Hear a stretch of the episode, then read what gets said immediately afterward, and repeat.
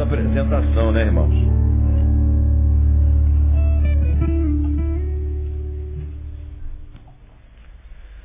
Boa noite, irmãos. Graça e paz da parte de Deus. Eu quero que você abra sua Bíblia em Jó, capítulo 19. Livro de Jó, no capítulo 19. Vai lá para o verso de número 25.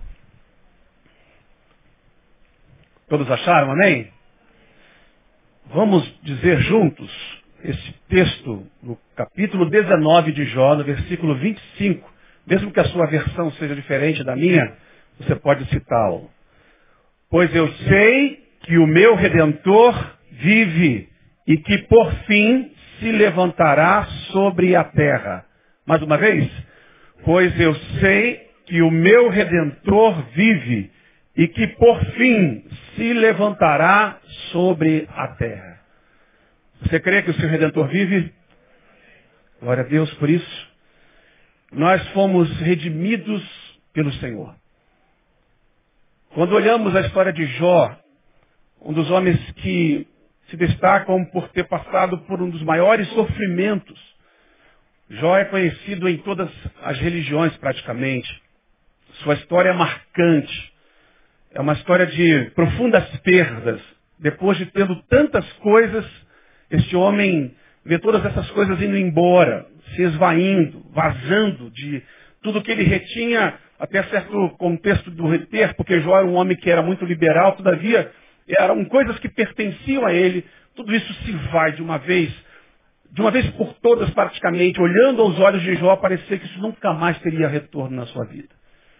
Mas essa noite eu tenho uma palavra de Deus para você e dizer que apesar da sua perspectiva de que o que você tinha e perdeu, nessa noite o Senhor traz à memória uma palavra de que o seu Redentor vive e você poderá resgatar essas coisas em nome de Jesus. Nós temos uma perspectiva teológica como igreja local. Nossa leitura da Bíblia, ela é vista por um ângulo, por uma ótica, Fazemos essas interpretações bíblicas a partir do que nós cremos na nossa relação para com Deus e na nossa relação que nós temos para com o nosso próximo. Tudo que vivemos e pregamos ao longo desses anos nessa comunidade de fé tem influenciado a nossa nação e tem atraído para cá muitas pessoas da nossa região. Você, por exemplo, que nos visita hoje, conhece muito daquilo que é dito aqui comumente pela vida do nosso pastor. Nós estamos o tempo todo tentando quebrar um paradigma e um modelo que foi criado para uma teologia que aponta para uma ideia equivocada de como é que Deus se relaciona conosco e de como nós nos relacionamos com o outro.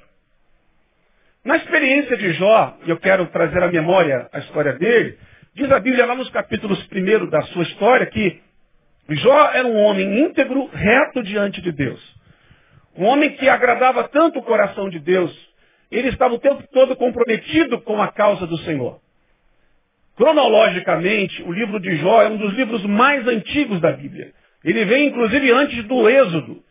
Teria que ser Gênesis, Jó, Êxodo e todos os outros. Jó já vivia nos seus dias aquilo que outrora havia sido perdido pela humanidade na queda do Adão que essa comunhão plena com Deus, Jó era um desses que mantinham firme e fiel a vida que ele entendia ser a melhor, era estar na presença de Deus. Tanto era que Jó andava tão perto de Deus, que diz o texto, que em alguma coisa que vai além daquilo que eu e você enxergamos da vida, porque o que está escrito no capítulo 1, se você olhar lá, você vai ver, diz a Bíblia que Deus estava ali e numa dessas estadas de Deus no cosmos, vem uma série de seres celestiais, os caídos e não caídos, e se manifestam diante de Deus numa conversa. Porque para nós, nos bastidores da nossa vida, muitas vezes nós não entendemos o que está acontecendo, existe um mundo muito diferente do nosso, no qual certas coisas estão sendo ditas a nosso respeito sims e nãos. A Bíblia diz então que entre os filhos de Deus que vinham até ele, chegou Satanás. E Deus provoca em Satanás uma conversa a respeito do Jó. E diz para Satanás, você viu o meu servo Jó? Um dia vinha eu de carro na Tijuca, levei meus filhos à escola quando morava lá, e estava no engarrafamento e de repente escutei a simples voz de Deus dizendo a mim ali, como se alguém tivesse sentado ao meu lado. Eu digo muitos nãos a seu respeito. Confesso que eu me assustei com essa voz. Mas ao mesmo tempo entendi que era Deus falando comigo. Cheguei em casa, fui ler o livro de Jó e entendi que, sim, Deus estava dizendo alguns nãos a meu respeito para aquilo que Satanás queria fazer na minha vida. A Bíblia diz que Satanás então argumenta com Deus, dizendo, bom, ele é íntegro, ele é fiel, porque ele tem essas coisas todas. Olha lá ele, tem filhos, tem casas, tem fazendas, tem animais, tem dinheiro, está bem, está com saúde. Você já ouviu essa expressão popular que diz, com dinheiro é mole, quero ver duro. Nós que começamos o ano de 2016, né, com todo esse, esse panorama político-econômico, estamos no nosso lado humano preocupados. O que vai acontecer? Mas entenda um pouco essa história para você perceber que Deus, nessa noite, está trazendo uma palavra de redenção para nós. Talvez não seja na sua perspectiva. Talvez você fique até um pouco decepcionado. Mas a ideia que eu tenho da parte de Deus para você é libertadora. Se você escutar até o fim, você vai entendê-la. Deixa eu continuar pensando sobre essa história para você percebê-la na sua vida. Bom, diz a Bíblia que Deus autoriza Satanás chegar na terra e tocar nas coisas de Jó. Preste atenção. O diabo vem. A gente não sabe muitas vezes como o inimigo vem. E ele deve ter vindo em forma de políticos, de médicos que não cuidam das doenças. Ele deve ter vindo das mais diversas formas. E diz a Bíblia que tudo que Jó tinha começou a desmoronar. Seus filhos morreram. Morreram. A Bíblia diz que Jó enterrou dez filhos. Eu enterrei uma filha dez anos atrás. Eu sei a dor de levar o caixão de uma filha num cemitério e sepultá-la. Jó enterrou dez filhos. A Bíblia diz que ele perdeu todos os seus animais. Tudo foi queimado, tudo foi roubado. Houve um outro encontro cósmico. Diz a Bíblia que Satanás voltou naquela fila dos filhos de Deus.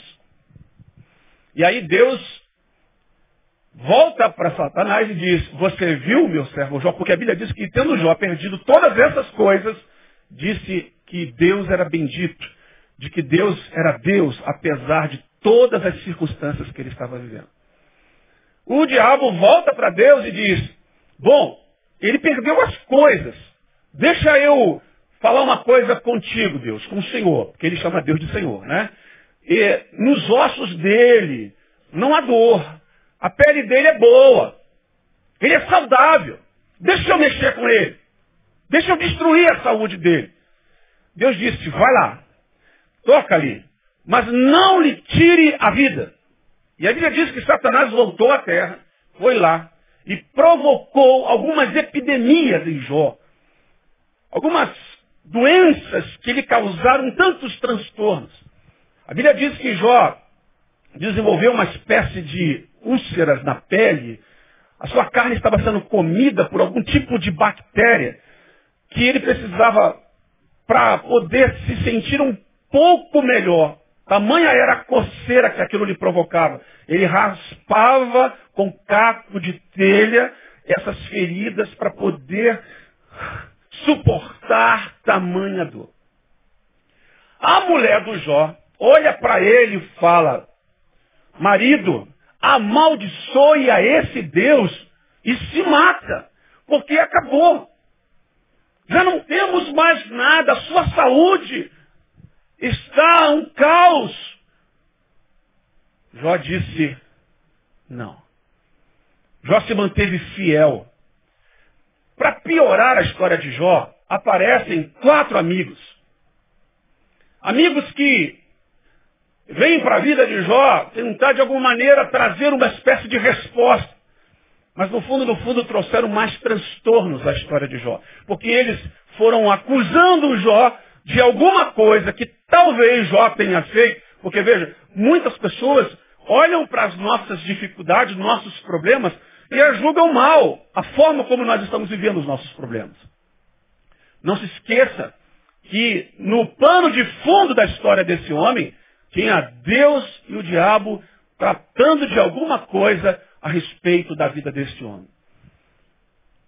A Bíblia diz então que toda a trajetória dos textos longos de Jó, dos capítulos 3 em diante até o 42, são seus amigos argumentando contra ele e ele se defendendo. O tempo todo. No capítulo 19 que você acabou de ler comigo, Jó recobra uma palavra de esperança para tudo que ele está vivendo. E é nisso que eu quero me ater nessa noite com você. Pois eu sei que o meu Redentor vive e que por fim se levantará sobre a terra. Nós precisamos entender que Jó tinha uma fé e uma esperança de alguma forma que pudesse trazer a ele o resgate de tudo que ele havia perdido. A palavra redenção, ela está na Bíblia em muitos contextos. É uma palavra, para nós, tanto no Velho como no Novo Testamento, muito usada. Nós temos no Novo Testamento Jesus como nosso redentor, falando Paulo a respeito da nossa salvação. Mas é interessante que a origem dessa palavra no grego, bem como no hebraico, traduz algo que tem a ver. Redenção significa, portanto, comprar de volta alguma coisa que pertenceu a alguém ou alguém que foi levado e precisa ser então restituído. O papel redentivo na vida de alguém tem a ver com essa restituição, com essa compra de volta, uma nova doação de tudo aquilo que havia sido levado embora. Você entrou aqui nessa noite e não precisa ser profeta para saber que a maioria de vocês tem perdido algumas coisas com as quais lutam para poder resgatar. Lutam para resgatar a dignidade, a saúde. Nossa igreja tem muitos irmãos enfermos. Volte e meia temos mencionado muitos nomes aqui. Quantos de vocês que estão aqui nessa noite, que estão desenvolvendo doenças no corpo, gostariam de ter de volta a saúde? Hoje eu almocei com meu pai. Meu pai tem Alzheimer. Já não fala mais. Está bastante debilitado. Melhora um dia, um sentido de movimento, mas no outro não tanto. Hoje peguei na sua mão, olhei nos olhos, falei ele mesmo sem saber se ele estava conseguindo me entender, possivelmente não. Mas ao mesmo tempo com um coração muito grato por quem foi o meu pai na minha vida, por tudo que ele fez por mim. Meu desejo, meu anseio natural, é crer na cura, é ver meu pai sendo de volta o homem que era. Talvez não. Mas quando eu olho para a vida espiritual que meu pai levou, eu sei que ele é um redimido lavado no sangue do Cordeiro. E quando Deus o levar, eu sei para onde ele vai. Redenção, irmãos, é, mesmo que aparentemente as coisas estejam desfiguradas diante de nós, é a capacidade de ver além. O Jó viu isso. Estou vendo a irmã Jacira aqui que durante meses ficou orando por um filho que desapareceu. Porque pior do que ter um filho morto e você pode enterrar, é não saber onde aquele filho foi embora Está. Quantos estão procurando seus filhos hoje nos necrotérios, nos, nas favelas, nos cemitérios clandestinos? Desespero de muitas mães. E Jacira viu de volta a redenção, pois o seu filho ligou para ela dizendo que estava vivo. Nós, irmãos, temos que continuar crendo. Pois eu sei que o meu redentor vive. Bom, essas coisas são a nosso respeito. Mas quando eu começo a olhar para a visão de redenção na vida de Jó, eu preciso ler com você o capítulo 42. Eu quero te pedir que você vá para lá comigo agora. Para você perceber aí que na história da gente que vive redenção, redenção só vai fazer sentido quando, e é isso que eu quero compartilhar com você. Especialmente porque nessa palavra que você pudesse dar um tema a ela, seria redenção e justiça. Nós temos o desafio de saber que a vida da gente parece ser a única vida com a qual os problemas estão. Como se nós fôssemos o centro do universo. Como se só eu tivesse problema. Só eu tivesse filho doente. Só eu tivesse um pai doente. Só eu tivesse com dificuldades daqui ou dali. Como ministro, como pastor, como missionário, só eu que tivesse dificuldades para executar a missão. Como marido, só eu tivesse dificuldades no meu casamento. Não se preocupe, meu casamento vai muito bem, graças a Deus. Todos nós temos problemas. Mas há algo aqui que me chama a atenção. Porque se Jó viveu esse cativeiro, viveu aprisionado diante de todas essas circunstâncias, Deus foi até Jó e disse, ó, tudo que esses seus amigos estão dizendo contra você, eu vou fazer justiça. E eu vou lá. E eu vou dar um jeito nessa gente. A Bíblia diz então, no capítulo 42, no versículo 10, eu quero sua atenção para isso. Veja o texto. O Senhor, pois, virou o cativeiro de Jó quando este orava pelos seus amigos. E o Senhor deu a Jó o dobro do que antes possuía. Olha aqui para mim, por favor. A redenção, para nós que entendemos o nosso papel no mundo, vai muito mais além do que ter as coisas de volta. Nenhuma redenção na vida de um crente é completa enquanto esse crente não entende que o seu papel é fazer com que essa redenção chegue à vida do outro.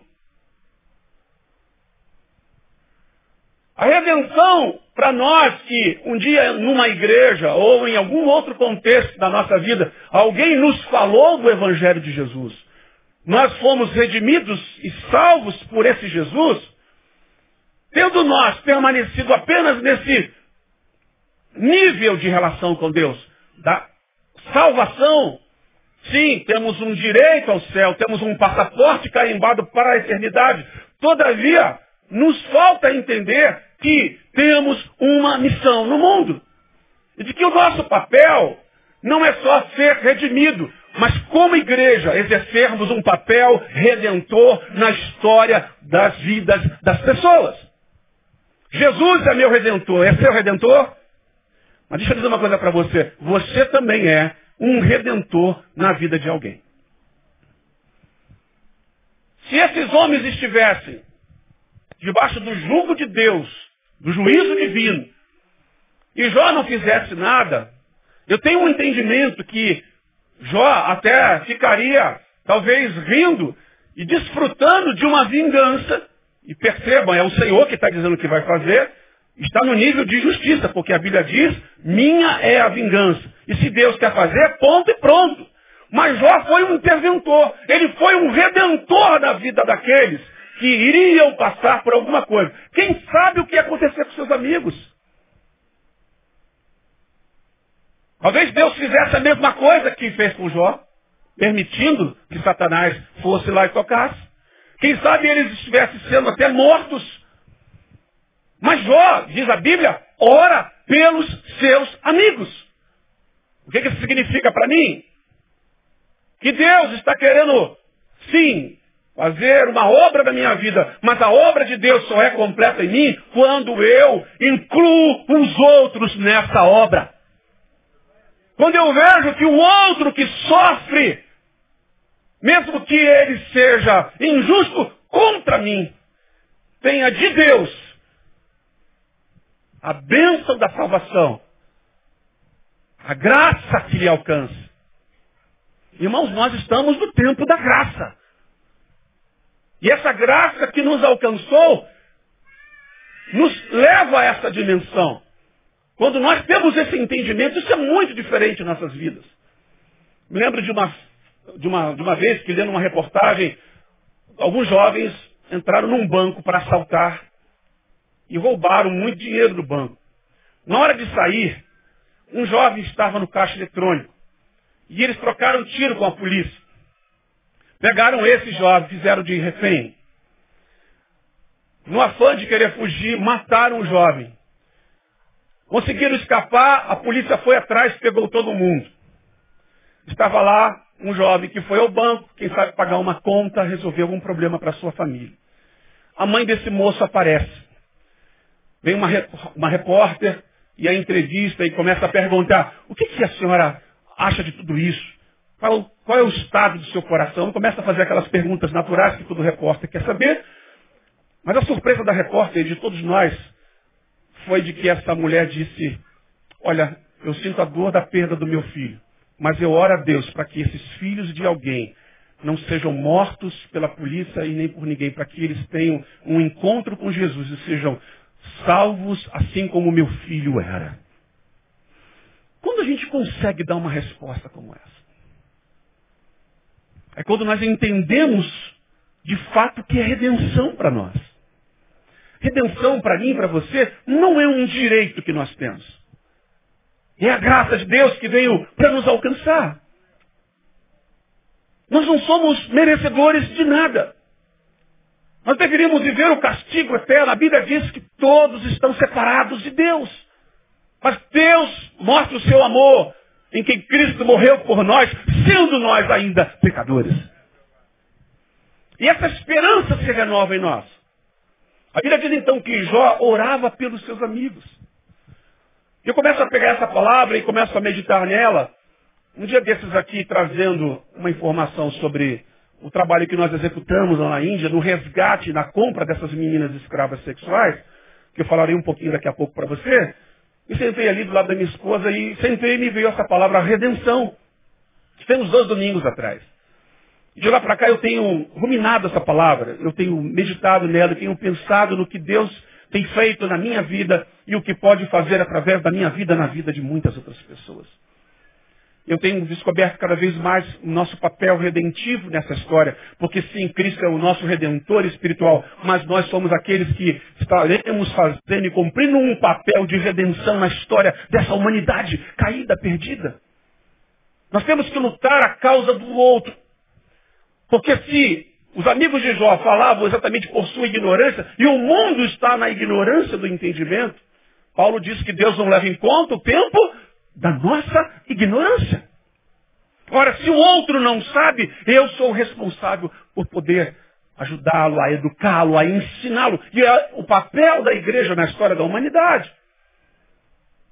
A Bíblia diz então, versículo 11, então vieram ter com ele todos os seus irmãos e todas as suas irmãs, e todos quantos dantes o conheceram e comeram com ele pão em sua casa, condoeram-se dele, o consolaram de todo o mal que o Senhor lhe havia enviado, e cada um lhes deu uma peça de dinheiro e um pendente de ouro.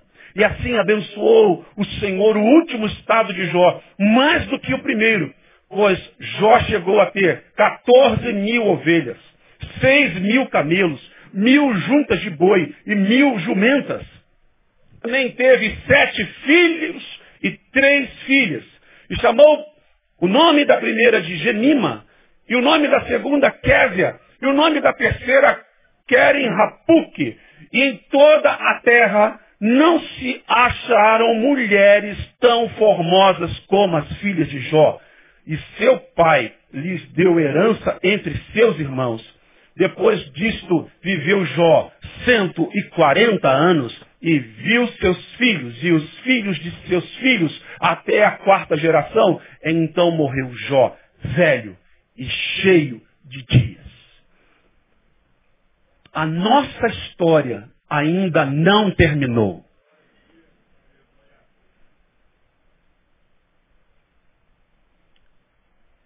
Como eu vejo Jó sendo esse homem, então, que cumpre um papel redentivo na vida daqueles que inclusive lhe fazem mal diretamente. Me chama a atenção, então, para tudo aquilo que é o nosso papel como igreja no mundo. É interessante pensar sobre alguns aspectos quando eu vejo o que somos na média do povo evangélico no mundo inteiro. Nós vamos falar da igreja brasileira. Nós estamos muitas vezes concentrados numa agenda eclesiástica para dentro ficamos mais perto daquilo que chamamos templo. Não é esse lugar, mas alguns de vocês equivocadamente vêm para cá pensando assim. Templo é você, é onde o Espírito Santo de Deus habita. Aqui é um lugar, um espaço de oração, um espaço de encontro, de comunhão, de louvor e de ensino da palavra. É assim que eu vejo, é a leitura que eu faço desse ambiente. Mas o nosso papel no mundo, depois de termos sido redimidos pelo Senhor, termos sido alcançados por essa graça, é irmos para longe desse lugar o mais depressa possível, depois de ter aprendido, para fazer cumprir uma missão que nós temos no mundo. Se eu olho para a experiência de Cristo, a maior parte do tempo em que Jesus viveu na terra como exemplo e modelo para nós em todos os aspectos, ele ia ao templo. Mas a maior das suas missões estavam nas ruas, nas praças, nas vielas, nas águas, nos desertos distante cada vez mais do tempo. Conversando ontem com o Paulo Júnior aqui, ele terminou e concluiu a palavra para uma meia dúzia de pessoas. Paulo Júnior esteve pregando aqui nossa igreja ontem, falando sobre a dimensão da missão e do nosso serviço, do nosso trabalho no reino. E mencionava Ezequiel. E uma das coisas que me chamou a atenção foi quando ele falou que o apóstolo, eu digo, o profeta Ezequiel se afasta cada vez mais do trono e à medida que ele se afasta, ele vai descendo as águas. Quanto mais perto do trono, as águas são rasas. Quanto mais longe do trono, as águas são profundas. Isso quer dizer que nós, na nossa dimensão eclesiástica, achamos que as profundezas de Deus, elas estão nesse ambiente. Por informação, sim. Mas na dimensão do nosso papel no mundo, é para mais longe daqui possível. E é lá que nós veremos a vida brotar numa proposta que nunca imaginávamos viver em toda a nossa história de vida. Todas as vezes que eu me afasto daqui temporariamente para ir em alguma missão, quando nós vamos a um lixão de gramacho e encontramos aquelas vidas que carecem de redenção, e redenção, irmãos, não é só espiritual, nós precisamos entender isso. Chegamos lá e encontramos essas pessoas necessitando de tudo. Desde os mais básicos elementos da vida até as coisas super importantes. A carência é profunda. E é mergulhando nesse rio, distanciando, no sentido não de se afastar de Deus, mas de lugar que representa para nós na nossa ótica, na nossa ética, na nossa teologia, lugar onde Deus está, é que as coisas acontecem. Veja Jesus, ele deixa a glória na dimensão celestial e se manifesta no mundo. E cada vez que Jesus vem mais para a terra, ele não vem para os sãos, ele vem para os doentes. Ele está no meio dos pobres, dos necessitados, daqueles que precisavam, como a viúva, de Naim, de graça, de favor, de um filho que lhe é restituído. E à medida que o filho se afasta, no sentido de estar distante das coisas celestiais, ele vem para uma terra, seu coração continua no Pai, mas para cumprir uma missão redentora na história. Qual é o papel da igreja, portanto? É continuar presente Quarta, domingo de manhã, domingo à noite. Quarta, domingo de manhã, domingo à noite. Fora você que veio hoje aqui. Ontem você foi lá no ponto de oração. Na segunda-feira você esteve lá não sei aonde. Na sexta-feira passada você foi na vigília. E amanhã você vai entrar num ambiente cada vez mais para dentro. Seu papel no mundo, redentor, é cada vez mais estar perto daqueles que de fato precisam muito de você. Você foi redimido? Amém? Você crê nisso? Você foi salvo para salvar. Você foi redimido para redimir. Você foi perdoado para perdoar. Os ensinamentos bíblicos, todos eles sim. A oração do Pai Nosso. Perdoa, Senhor, os meus pecados. Assim como eu perdoo aqueles pecados dos outros. Perdoar as dívidas, nesse caso, é pecado. Pai, perdoa as minhas dívidas, assim como nós temos perdoado aos nossos você quer redenção para você? Entenda na linguagem do Cristo o que significa redenção. A maturidade de uma igreja está na forma como ela exerce sua missão no mundo. Essa igreja é templocêntrica. Essa igreja é evangélica. Mas nós temos tentado entender esse, essa dinâmica de missão, e graças a Deus por isso, porque cada dia mais nossa igreja tem se despertado para uma ação no mundo. Para estarmos nesses lugares. Hoje Betânia é uma igreja, eu diria, onipresente no que diz respeito ao sistema urbano. Nós temos estado no meio da saúde, nossos corais cantam nos hospitais e trabalham no resgate da dignidade humana, porque nos hospitais públicos, você está vendo o que está acontecendo. Antes faltava papel higiênico, faltava absorvente, presto barba.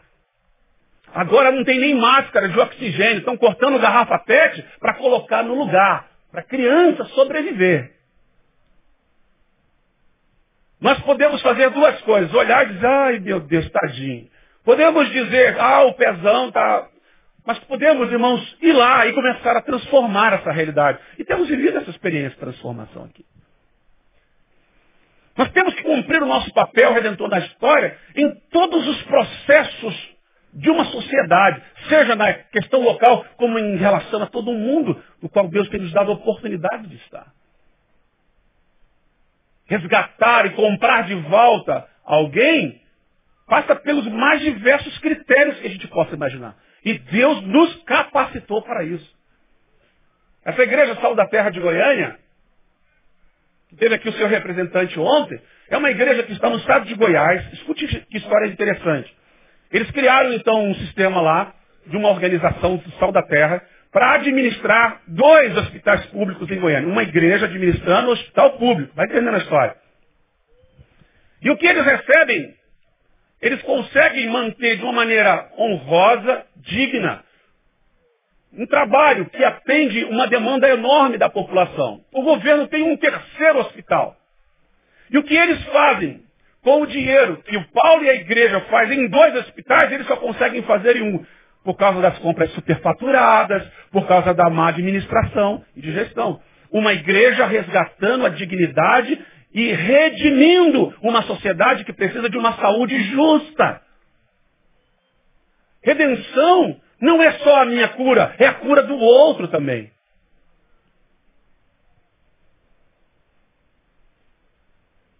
Quando nós olhamos para a questão da discriminação, do racismo, redenção, no que diz, diz, respeito à nossa história, nós temos aqui o exemplo de Princesa Isabel, que assinou uma lei e libertou os escravos. Então os negros que vieram para cá, dominados pelos europeus, aqui vendidos, trabalhando nas terras, nas fazendas, as cidades começaram a crescer. Houve um tempo em que o mundo inteiro já havia feito isso, dando liberdade aos escravos, o Brasil atrasado, como sempre, foi lá e a princesa Isabel assinou a lei. Não deixam de ser uma redenção. Mas foi uma redenção sabe, de vai embora daqui, se vira. E essa é a nossa história. Olha como é que estão as nossas comunidades. A primeira favela do Brasil, por assim dizer, foi aqui no Rio de Janeiro, ali na, naquela cidade alta. Nós temos, então, uma história de que os negros andavam na rua, não tinham o que comer, não tinham o que vestir, e perambulavam de um lado para o outro pedindo ajuda. Criaram uma outra lei, a lei da vadiagem. Depois de tal hora, não pode ficar mais na rua. Pronto tiveram que se recolher e começaram a criar, então, a primeira comunidade carente do Rio de Janeiro, chamada favela, onde nossa sociedade redimiu.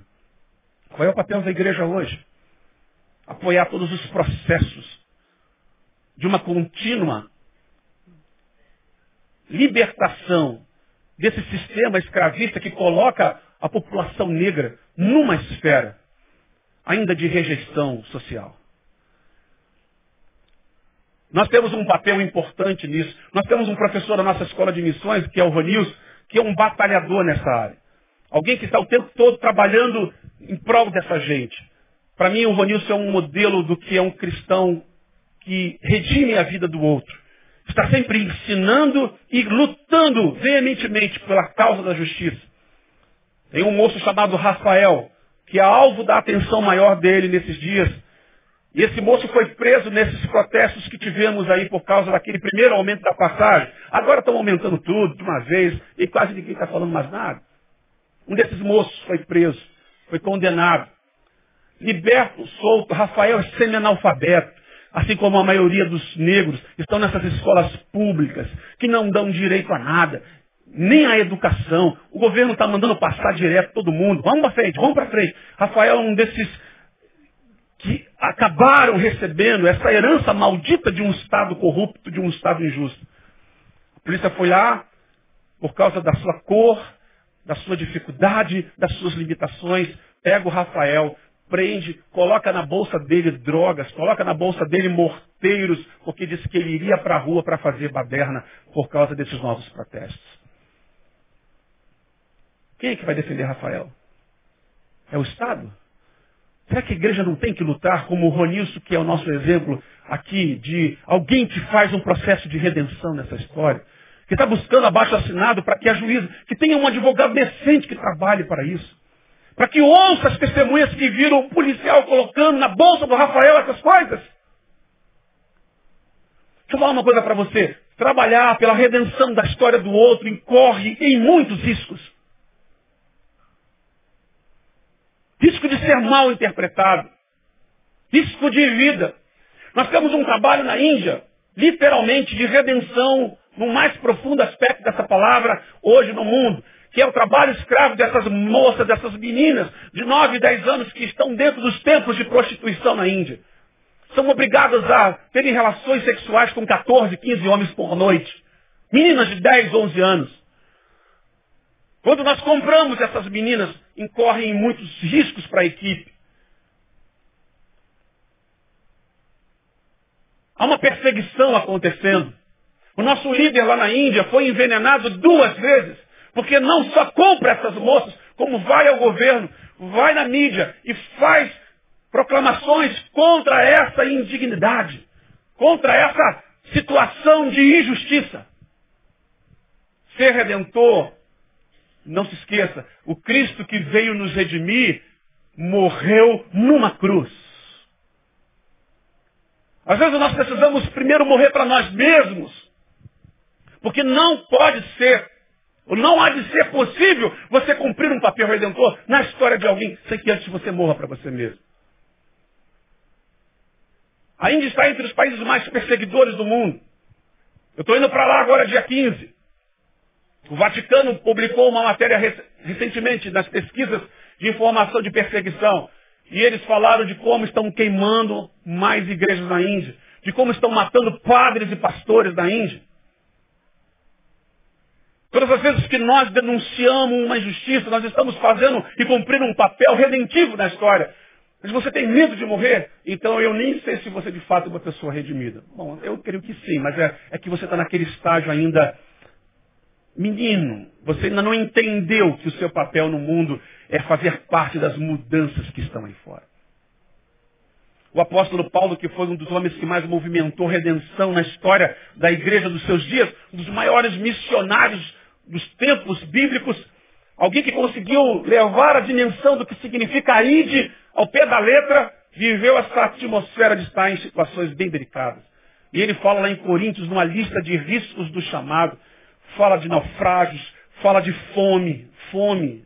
Alguns missionários estão passando fome, porque a despeito das igrejas ricas, que recolhem 63 milhões de reais hoje no Brasil, essa é a média de recolhimento de ofertas e dízimos no Brasil. Manda-se para missões um real e trinta centavos por ano, por pessoa.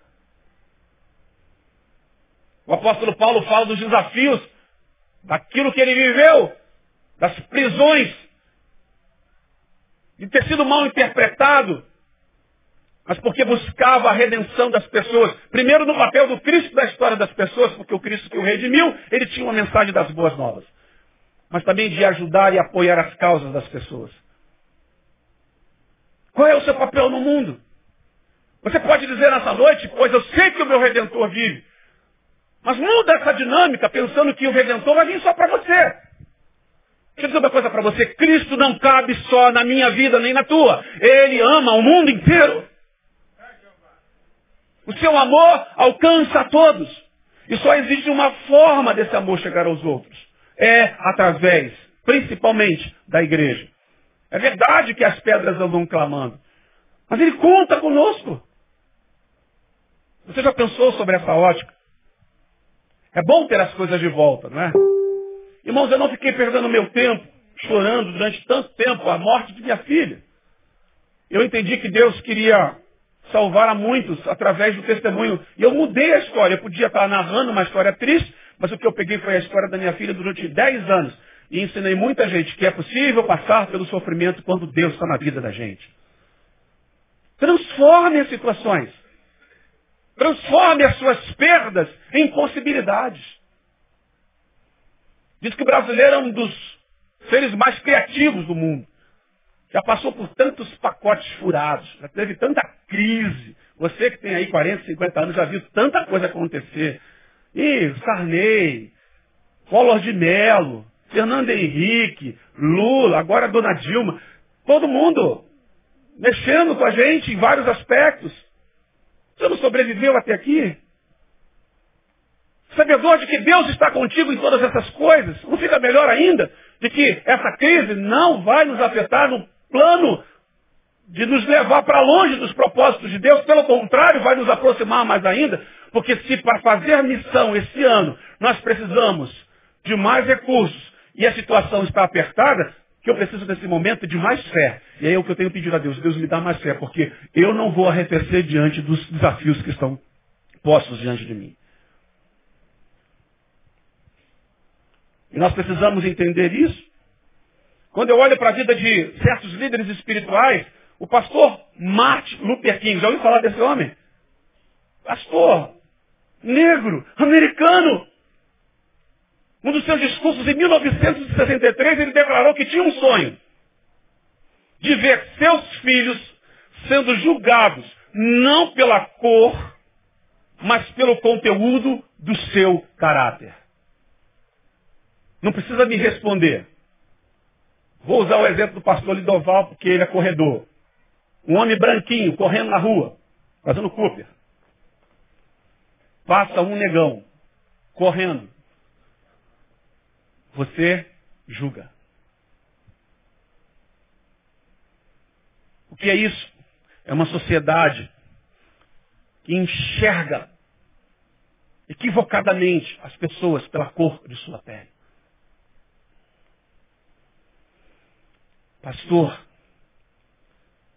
podia estar dentro de uma igreja, pregando prosperidade, pregando até bons sermões, por que não dizer? Porque nem todo mundo que está aí está pregando prosperidade. Conheço muitos pastores que têm boas mensagens. Mas o seu conteúdo de missão, ou seja, afastar-se desse contexto de trono para ir mergulhar fundo no contexto de missão, é raro. Por isso continuam só com uma água nos seus joelhos apenas. E era um pastor. Foi assassinado. Mas a sua história marcou o mundo. E os Estados Unidos não é mais o mesmo. Tem os Estados Unidos antes e depois de Martin Luther King. Primeiro presidente negro na história está aí. Você sabia que a Angela Merkel, primeira ministra alemã, é filha de um pastor, de que a Alemanha foi tida como um dos países mais justos do mundo hoje. Não é que tem que ter evangélico na política, nós temos vários deles aí. Mas tem que ter, quem sabe, um homem de Deus que julgue a causa de todos. Que veja o branco, veja o negro. Que veja o homossexual. Que veja a viúva, veja o pobre e que traga um equilíbrio para essa nação. Nós temos agora alguém na Secretaria dos Direitos Humanos aqui do nosso Estado que está fechando vários núcleos de ação de apoio aos, aos gays, às lésbicas e travestis. Porque é um cristão, porque é um evangélico. Será que é esse o nosso papel no mundo? Será que isso é redenção? Será que é impor sobre as pessoas a salvação de Cristo? Aceita Jesus, aceita Jesus. Ou será que a gente não deveria ganhar as pessoas pelo amor? Se existe um poder que está na igreja. Não é um som ah, que nos leva a mexer com os nossos corpos, nem com as nossas emoções. É o poder do amor. É o maior dos batismos que nós já recebemos, mas que nós não conseguimos talvez entender a dimensão disso, porque redenção tem a ver com o amor de Deus por nós. Quando eu leio, leio, notícias como essas que eu vou dizer para você agora, vocês estão vendo a migração, as pessoas, os refugiados saindo de vários países, especialmente da Síria, por causa das guerras. Saiu essa semana uma estatística que 10 mil crianças desapareceram nesse processo de migração aí. Aí já descobriram que várias delas foram cotadas para sequestro ligados a tráfico de drogas, transplante de órgãos ilegais. E muitas já estão sendo preparadas para se tornarem as novas prostitutas da Europa. Qual seria o papel da igreja nesse lugar? Tenho ouvido relatos de várias organizações. Eu trabalhei numa organização chamada Operação Mobilização. A OM está lá hoje. Para a glória de Deus, trabalhando especialmente na Itália apoiando os primeiros movimentos que essas pessoas têm ao pisar naquelas terras. Com alimentação, com comida, com psicólogos, com médicos. Irmãos, a redenção vai muito mais além do que essa dimensão espiritual. Você foi salvo, amém. Você morreu, você vai para o céu. Mas o céu ainda não chegou para você. E enquanto você viver nessa terra, transforme o inferno das pessoas num céu igual ao céu que você está esperando para você.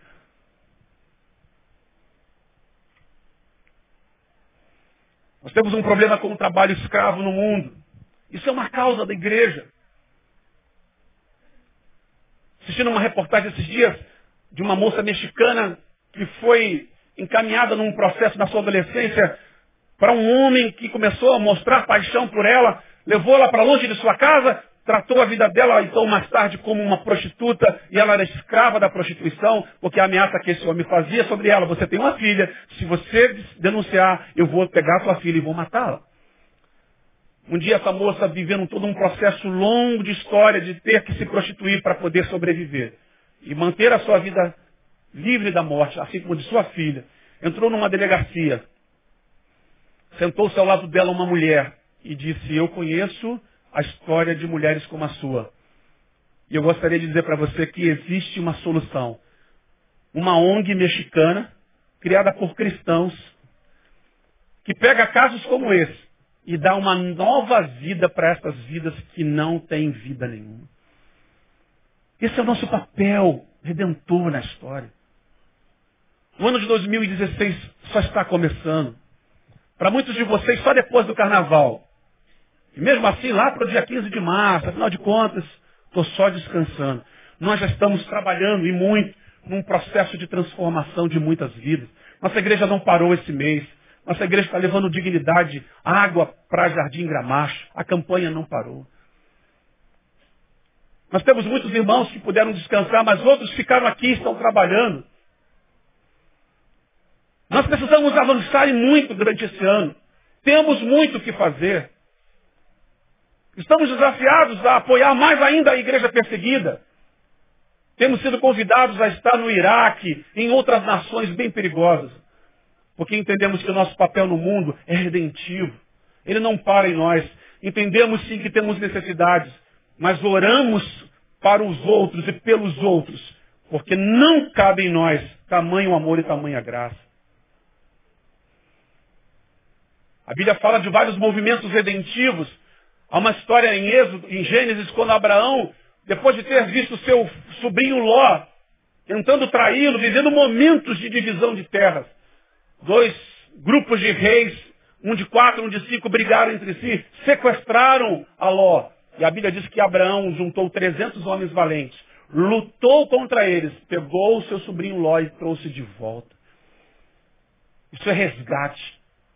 Há um filme muito polêmico que você já deve ter ouvido falar, chamado Redenção, de um pastor americano que foi ligado a drogas, preso, e ele se converte depois que volta para casa. E tem um país na África onde ele vai trabalhar e visitar.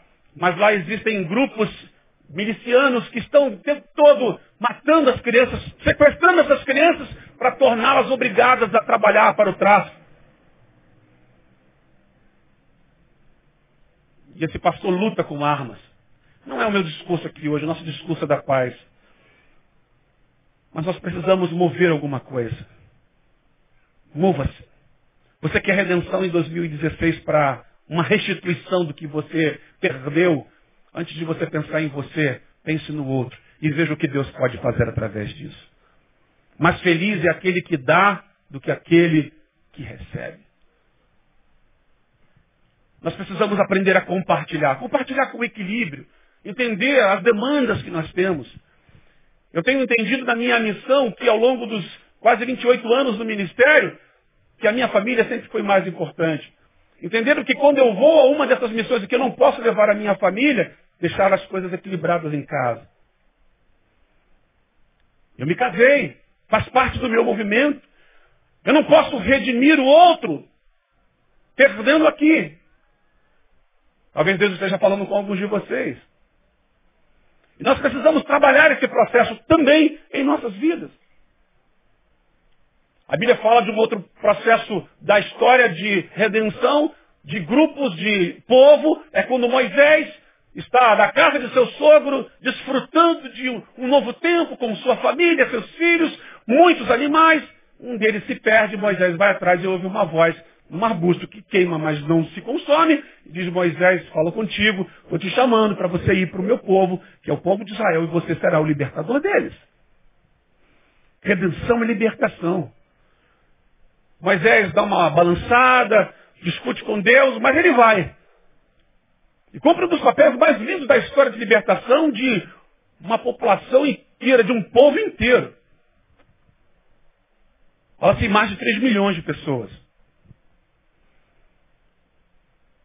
Eu não sei se Deus tem para você uma multidão para você libertar. Pode ser que seja uma pessoa.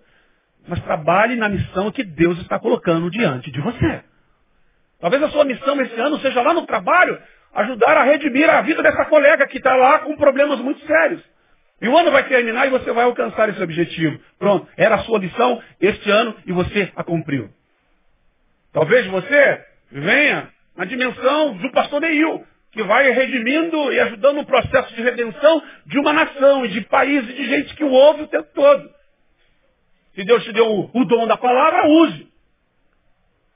Não importa o tamanho da missão, importa a intensidade com que você entra nela e a fé de que Deus te chamou para ajudar a cumpri-la. E o seu papel na história é redentor. Cristo é o meu redentor. Mas eu sou aquele responsável por ajudar a redimir a vida dessas pessoas. Tudo isso tem um preço, tudo isso tem um sacrifício, envolve todos esses riscos, riscos de doenças, risco de morte, risco de perder algumas coisas.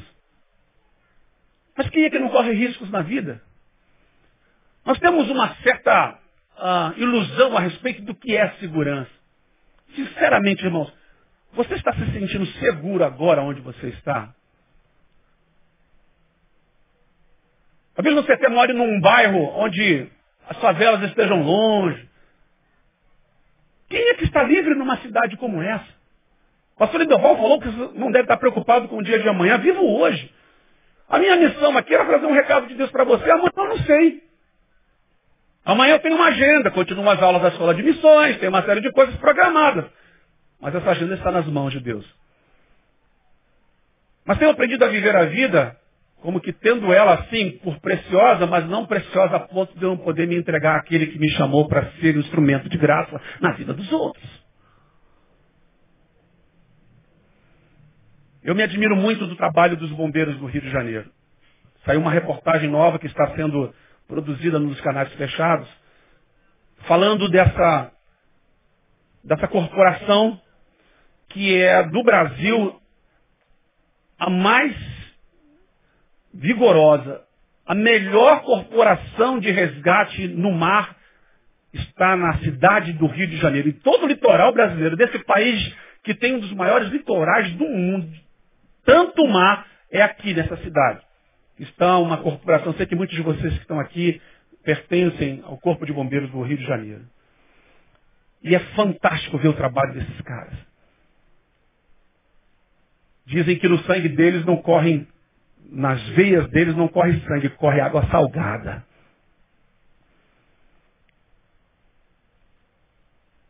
Porque o mar, o mar pode estar com marola ou em ressaca. Eles entram. E vão lá e fazem de tudo. Recentemente um deles apareceu aí na mídia, foi para um lugar onde normalmente os banhistas são teimosos, eles estão apitando, tem bandeira vermelha, mas a pessoa entra. Alguns desavisados, distraídos, entram nos buracos. E estava perto das rochas. E ele foi lá, tirou um, tirou se machucou tudo. Se feriu bastante. Mas tirou todo mundo. Esse ímpeto, o que leva alguém a entrar numa corporação que ganha tão pouco? O salário dos, dos militares, bombeiros do nosso estado é uma vergonha. Mas o sentimento de missão que está no coração desses homens e mulheres supera tudo isso. Porque há um objetivo: trabalhar para salvar vidas. Resgatar trazer de volta, libertar. Eu não sei o que está no teu coração. Eu não sei como você se move diante das coisas que estão acontecendo na vida das pessoas. Se tem um vizinho gritando de madrugada, você, ah, eu vou dormir. Será que você não pode pelo menos acordar para orar por ele? Nosso sentimento de missão deve estar o tempo todo, não só para fazer evangelismo. Aliás, evangelismo é a coisa que a igreja deveria esquecer. A igreja tem que ser a evangelidade do mundo, porque evangelizar deve ser mais do que uma pregação, de uma palavra, de um plano de salvação. Tem que ser um estilo de vida. E nós temos que servir nessa dimensão. Seja onde for como policial, como um, um salva-vidas, como um juiz que muitas vezes tem as ameaças. Quando eu vejo juízes por esses aí que têm trabalhado para prender certos grupos perigosos, tem que andar como policiais do lado protegendo a sua vida. Riscos que se correm. Todo mundo tem alguma coisa na vida da qual é a sua missão que corre riscos. O nosso é de resgatar vidas. Estamos predispostos a seguir adiante em cada uma delas. Quando eu vejo a lista de Schindler, eu só choro naquele filme.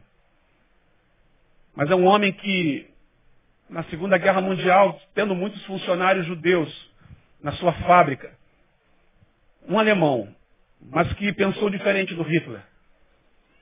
E decidiu comprar a liberdade de muitos judeus. Eu vejo nisso a redenção. Mas uma coisa que me chama a atenção no Schindler quando acaba a grana, quando acaba o dinheiro, ele diz, ah, se eu tivesse mais para fazer.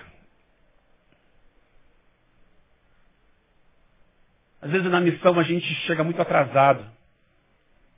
Mas não importa. Faça a sua missão a partir de agora. O tempo que você perdeu, o que ele está perdido. O que você gastou com outras coisas está gasto. Mas o que você tem agora em vista, o que você tem de vida agora, dedique-se. O que você tem de saúde agora, dê. Você que foi restaurado de uma doença, Deus curou você. Acredite, Deus quer usar a sua vida na vida de outros.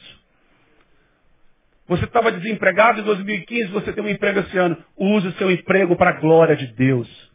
Você não podia ter filho, agora você tem. Coloque esse filho a serviço do Rei Jesus. A Bíblia fala de Ana, não podia ter filho. Quando teve, o que, que ela fez? Pegou Samuel e disse, Senhor, é teu. São essas pessoas que me fazem entender qual é o meu papel da vida.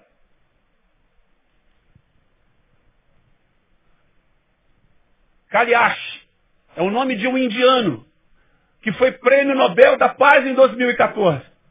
E a, a história dele é uma história muito interessante. Ele decidiu lutar pela redenção de crianças. E começou a trabalhar na Índia nos últimos dez anos para trás de 2014. Começou a lutar por uma causa. Ele montou uma ONG de resgate de crianças escravas do trabalho escravo na Índia. E começou a comprá-las, começou a libertá-las. Em 2014, ele tinha um número de 80 mil crianças compradas das das fábricas dos trabalhos escravos da Índia. Ganhou o prêmio Nobel da Paz. Sentado com o Joseph, esse indiano que é o líder do nosso projeto lá na Índia. aqui perto, comendo alguma coisa com ele após um culto que nós realizamos em Betânia. Eu falei, Joseph, você conhece o Kalash? Aí ele falou, conheço. E eu perguntei, qual é a religião dele? E eu esperava que ele era um hindu. Eu esperava que ele fosse um budista. Porque são das religiões predominantes da Índia. Cristão eu sabia que ele não era. Mas a minha surpresa foi ainda maior quando Joseph disse que ele era um ateu. Um ateu com a consciência de redenção. Você que diz que acredita em Deus, que diz que ama a Deus, mas não ama o seu irmão, a verdade não está em você. Os filhos das trevas são mais prudentes do que os filhos da luz. Os espíritas desse país têm feito muito mais para ajudar os necessitados do que a maioria de nós cristãos. Porque a média da igreja evangélica é templo, é templo, é templo. É show, é evento, é congresso. Se na tua agenda não está a redenção de alguém, repense em quem você crê, como você crê e o que você deve fazer a partir de agora. Eu quero terminar. Nosso tempo já está avançado. Eu quero que você vá para Lucas, capítulo 4. A Bíblia fala que Jesus, tendo voltado e superado a tentação no deserto, ou as tentações do deserto, ele vai para uma cidade e a Bíblia diz que ele, então, dali parte para uma sinagoga. E a palavra de Deus diz que ele abre no livro do capítulo 61 de Isaías, que seria a referência do texto que eu vou ler para você. E ele diz algo que para nós tem que fazer sentido hoje. Porque se eu sou filho de Deus, quero me parecer com Ele, eu tenho que andar como Jesus andou. Ainda temos muito para mudar. Minha palavra é sobre missão.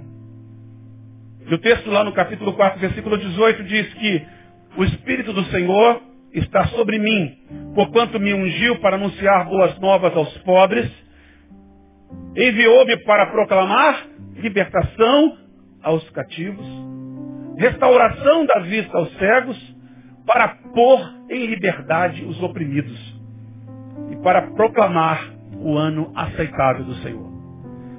Jesus está fazendo referência ao texto de Isaías, mas que chama a atenção para Levíticos capítulo 25, que fala do jubileu que tem, nos maiores contextos do Velho Testamento, ensinamento sobre o que é redenção. É quando um escravo trabalhava numa casa, numa propriedade, ele recebia a partir de um determinado tempo de dedicação àquele trabalho, uma libertação. Mas era uma libertação assim, tá bom, pode ir embora. Não, ele ganhava terras, ele ganhava animais, ele ganhava dinheiro, ganhava sementes. E ele saía dali para um novo tempo, para levar vida àqueles que estavam com ele, seus familiares, para reconstruir, recomeçar. É bem verdade que o povo judeu não fazia isso. Deus tinha dado ordem. Mas poucos eram judeus que restituíam, que davam redenção nessa dimensão do que é redenção. A Bíblia diz que Jesus está falando que o Espírito do Senhor está sobre mim, porquanto me ungiu para anunciar boas novas aos pobres, enviou-me para proclamar libertação qual é o seu papel como igreja hoje? Qual é o seu papel no mundo? O seu papel no mundo é ser redentor. Então eu termino dizendo, você entrou aqui num culto de quarta-feira, muita gente já viajou, talvez fosse o seu desejo estar numa dessas viagens, seu coração vai ficar mais apertado, você vai ter que se recolher nessa cidade que vai ficar violenta, esquisita, com os movimentos muito estranhos de carnalidade. Você vai entrar, vai se achar o menor de todos, porque o vizinho foi para Cabo Frio, você não conseguiu ir. Você entrou aqui porque você quer encontrar uma bênção na sua vida, está doente, você está desempregado, você tem algum problema que está aí te fazendo mal. Deus abriu o culto dessa noite, através do seu servo, chamando a atenção para o Senhor, que é o vosso pastor. E aquilo que de fato você precisa não vai faltar. De que ele é o seu consolo, de que ele é o seu abrigo. E eu estou encerrando dizendo para você aqui, Você entrou aqui nessa noite, querendo ser redimido, Jesus pode libertar você se você ainda não tem uma experiência pessoal com Ele. Mas se você, que é maioria, e eu sei disso, que já foi, entenda que o seu papel vai sair daqui diferente. Seja um instrumento de graça na vida de alguém.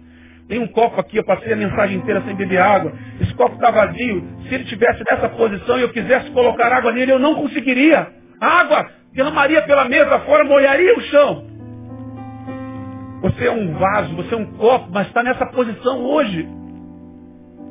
Deus quer virar você como está virando nessa noite, para que você seja aquele em quem Ele vai poder depositar alguma coisa na sua vida. Para usar você para descedentar aquele que tem sede. Estou chamando você para um tempo de missão no mundo. Missão com a gente, missão sozinho, missão com outro grupo. Eu não sei onde é que Deus vai colocar você. Mas que seja para essa dimensão de ser alguém que alguém possa dizer a seu respeito. Esse cara fez muito bem para minha vida. Eu tenho o fulano em autoestima porque ele é um instrumento de graça na minha vida. Nos sentimos honrados, felizes por saber que Deus nos usa. Deus usou Jó, transformou primeiro a vida dos seus amigos, porque Deus iria fazer algo contra eles. E deu de volta a ele muitas coisas que ele perdeu. Eu não estou fazendo nenhuma promessa de que você vai ter de volta a restituição. A gente não está nessa vibe, não é nosso discurso aqui. Mas tem uma coisa que não tem preço. É ser livre. E é estar liberto de viver a experiência de ter cumprido uma missão no mundo. E eu quero orar por você nessa hora. Eu quero pedir para que você fique de pé. Eu primeiro quero que você agradeça a Deus, porque você foi redimido, lavado no sangue do Cordeiro. Paulo nos ensina isso na sua, nas suas cartas. Em Romanos ele diz da nossa redenção em Cristo. Jesus pagou um preço por você na cruz, te comprou, você pertencia a alguém, você era escravo do pecado, hoje você tem a liberdade em Cristo Jesus. Mas Ele nos chamou para a liberdade, para não parar em nós, mas para continuar na vida de alguém. Ser um vaso nas mãos de Deus, ser um copo que Deus possa usar, ser uma casa que Deus possa trabalhar, ser alguém na profissão que tem para ser útil para o reino de Deus. Há muito o que fazer. Olha, irmãos, nós não profetizamos nada, mas ano passado teve tragédia no Maranhão, ah, teve tragédia Mariana, eu não sei o que, as necessidades, e a igreja se envolveu. Este ano nós estamos chamando você para, para de pensar só no seu problema, e venha ser solução na vida de alguém. Comece na sua casa, comece no seu casamento, restaure a sua relação com a sua esposa, com os seus filhos. Ore pelos seus vizinhos, ore pelo seu cunhado, quem sabe ele esteja fazendo muito mal a você. Pela sua sogra. Essas coisas começam em casa. Alguns até riem quando eu digo essas coisas, mas é sério. Nós precisamos andar bem. Vivi momentos no meu início de casamento em que meus sogros tinham uma percepção diferente da vida. Hoje eles me chamam de filho. Eu ganhei eles para mim. Vai ganhando os seus amigos de volta, vai, vai restaurando, mesmo que eles tenham sido injustos contra você. Ore pelo seu patrão, mesmo que ele não tenha dado o seu aumento esse ano. Mas use para a glória de Deus tudo que você é e tem. E agradeça a Deus. Porque é bom. É bom ter as coisas, mas melhor ainda é ser aquilo que Deus quer que sejamos. Você é, como Jesus que te salvou, um redentor na história de alguém ou de muita gente. Eu tenho descoberto o meu papel na história. Eu sou redentor de haitianos, de indianos, de gente ligada a mim no contexto da minha cidade. E eu quero te chamar para você descobrir o seu papel na história. Jó descobriu que o seu papel não era só ter as coisas, mas orar para que alguém pudesse ter. Feche os seus olhos. Deixe Deus ministrar o seu coração. Eu quero orar para você sair daqui com entendimento. Senhor, leva-nos em paz para nossas casas. Gente que saiu de casa hoje veio para cá, veio do trabalho, veio da escola, não sei. Ó oh Deus, veio talvez de uma fila de tentativa de emprego numa empresa de RH. Ó oh Deus, e está difícil. Alguns estão dizendo no seu coração quanto está difícil até voltar para casa agora. Alguns nem querem aqui voltar para casa, gostariam de sair daqui e passar o resto das horas até que os que estão em casa durmam para poder entrar, porque não conseguem nem olhar nos olhos daquele que deixou lá. Alguns vão ter que amanhã voltar ao trabalho e ter que continuar um processo difícil de um dia que foi hoje e de uma coisa que parece interminável. Outros aqui estão, Senhor, com um diagnóstico. Tu sabes quem são. De câncer, de doenças autoimunes, difíceis de serem tratadas aos olhos dos homens impossível, aos olhos do médico que não conseguiu estudar a tal ponto, a ciência não tem resposta para tudo. Estão desenganados. Alguns estão aqui com o coração apertado, estão como Jó, perderam, sepultaram muitas coisas, botaram a mão em alças de caixões durante muito tempo. Alguns perderam muito, muito em 2015. Já começaram 2016 com várias derrotas na vida. Pela tua palavra, mostra para eles que o segredo não é eles serem restituídos, mas eles orarem e trabalharem para que outros, apesar da sua dor, saber que tem alguém que vai ter uma dor pior ainda quando a tua mão pesar sobre. Os pecadores, Pai, precisam ser remidos. E nós precisamos orar por eles porque um dia fomos também. Mas nos preocupar com os povos, com os com os perseguidos, com os que não te conhecem, com os escravos, com essas meninas da Índia e com as meninas da comunidade, que são abusadas, que são, ó Deus, ó Deus, ultrajadas. Tem misericórdia, Senhor, dessa nação, do trabalho escravo que ainda existe aqui e acolá, de muitos que são escravos de uma religião, que não diz ainda o que veio, coloca o homem no centro das coisas, e diz que nós somos as pessoas mais importantes num culto. Quando na verdade o culto é para o Senhor, que sempre quer nos falar que o amor do Senhor não cabe em nós e a gente quer distribuir para o mundo carente. A carência não é só minha, a carência é do outro, é de quem não tem. Muitos aqui estão, Senhor, sim, passando por tribulações, outros nem tanto, outros até em abundância. Mas sempre há alguém pior do que a gente. E a gente quer olhar também para esses.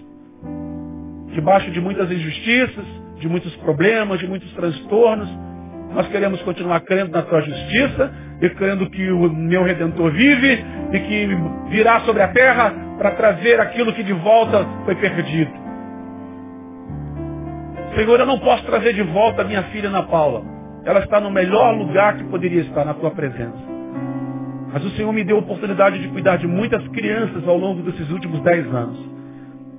Me deu a oportunidade de resgatar filhos de pastores no Haiti que morriam de fome, levando recursos para eles. Me deu oportunidade de ver muitas meninas da Índia, ó Deus, livres daquelas castas e sistemas corrompidos, ó Deus, daqueles abusadores. Eu as via como minhas filhas. Deus, que a graça do Senhor seja sobre cada um de nós. No sentido de vermos uma redenção para muito do que está oprimido na vida daqueles que estão nesse país das injustiças. Dá-nos a linguagem certa. Treina-nos para isso. Capacita-nos na dimensão da missão para a qual o Senhor tem nos chamado. Se por sedento água, se por preso visita. Ó Deus, para o nu a roupa. Para aquele que não sabe a educação. Para o que não tem saúde. Ó Deus, uma condição de saúde para ele. Obrigado porque o Senhor tem usado essa igreja e a vida de muitos que já entenderam a sua missão mas tem muita gente chegando para cá. E o Senhor trouxe um grupo grande deles hoje aqui. E que eles voltem para suas casas repensando que aqui vieram para buscar algo para eles. E estão saindo levando de volta uma nova semente. Que não só vai beneficiar a eles, mas a tantos quanto precisam desta palavra que liberta as suas vidas. Poderoso Deus, capacita-nos e ensina-nos todos os dias de nossas vidas Oramos para que nesses dias que se aproximam dessa festa da carne, que o Senhor nos livre do mal, nos livre do perigo dessas cidades. Leve os teus filhos que vão viajar em paz nas estradas. Aqueles que ficarão. Nossos irmãos aqui da igreja que vão para o evangelismo lá no carnaval. Abençoa a vida do Ismael e a equipe que estará evangelizando ali no Sambódromo. Protege, usa os seus filhos que eles possam ganhar muitas almas para ti, Senhor. Que eles possam ser um instrumento de redenção na vida desses que estão perdidos, encontrando nessa festa, ó Deus, aquilo que eles não podem jamais encontrar, que é a paz que só o Senhor pode dar. Prepara-nos, Senhor, para tudo que vamos viver neste ano de 2016, mas com o sentimento de que, a despeito dos meus problemas, outros precisam de mim. Assim oramos, em nome de Jesus. Amém, amém e amém. Deus abençoe a sua vida. Seja bendito o nome do Senhor.